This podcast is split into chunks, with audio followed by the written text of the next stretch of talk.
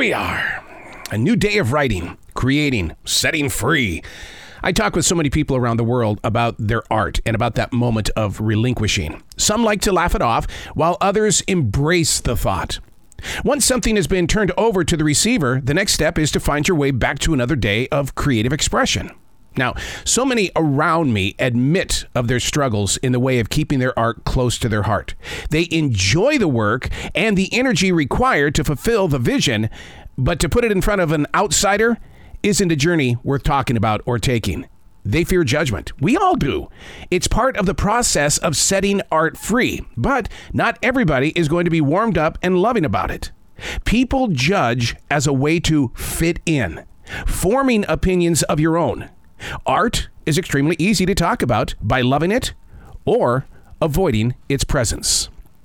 Art in your life. Do you set it free or is it in the box up there in the attic that someone is going to find after you've passed? And then we're going to assume what the history of that art is. Hmm. Hey, it's Arroe. This is the Daily Mess, a chronological walkthrough in everyday world. I am a daily writer. Thoughts. There's so much in thoughts. Sometimes they're good, sometimes not so good. Sometimes they inspire, other times, ooh, get a shovel, we're digging a hole. This is the Daily Mess. The tree next door unexpectedly fell. It's one of those moments where there were no signals, no signs of weakness. The 30 foot trunk with its limbs have been called to the ground. For a few months, I've been hearing this creaking sound in the forest, and I just assumed it was another tree.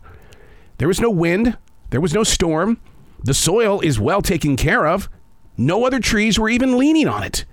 You wake up before the sunrise, and you take note that something is missing from the sky. And it's like, voila, whoa, it's right there on the forest floor. This forest isn't new to the world. The majority of these trees were here long before the big machines and the men with hammers came to create homes for future families. My wife has been here for 35 years. We've seen a lot of trees stumbling to their knees, most of them deeper into the forest, not in the front yard like this one. Lessons to be learned. Taking notes while getting prepared for the next tree that will fall. I learned so much from trees in the way that they are some of the greatest storytellers trees and rocks.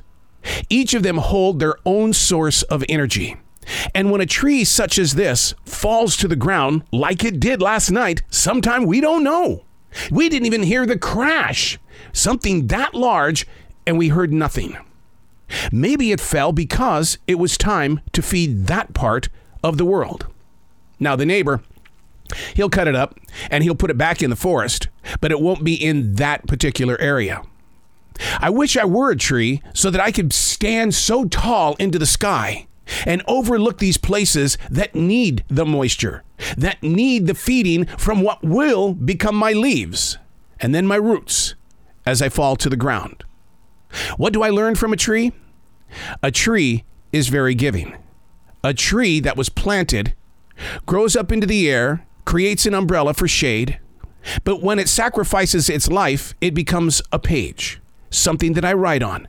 And from that page come words that I'm sharing. I'm planting a thought inside of you. Yes, it hurts like hell when these trees that you've been with for 35 years fall because it's over. That's one of the main reasons why I started a new podcast called Thanks for Being a Part of the Conversation. I'm going to spend the next year or two going from different places in this forest to share the story.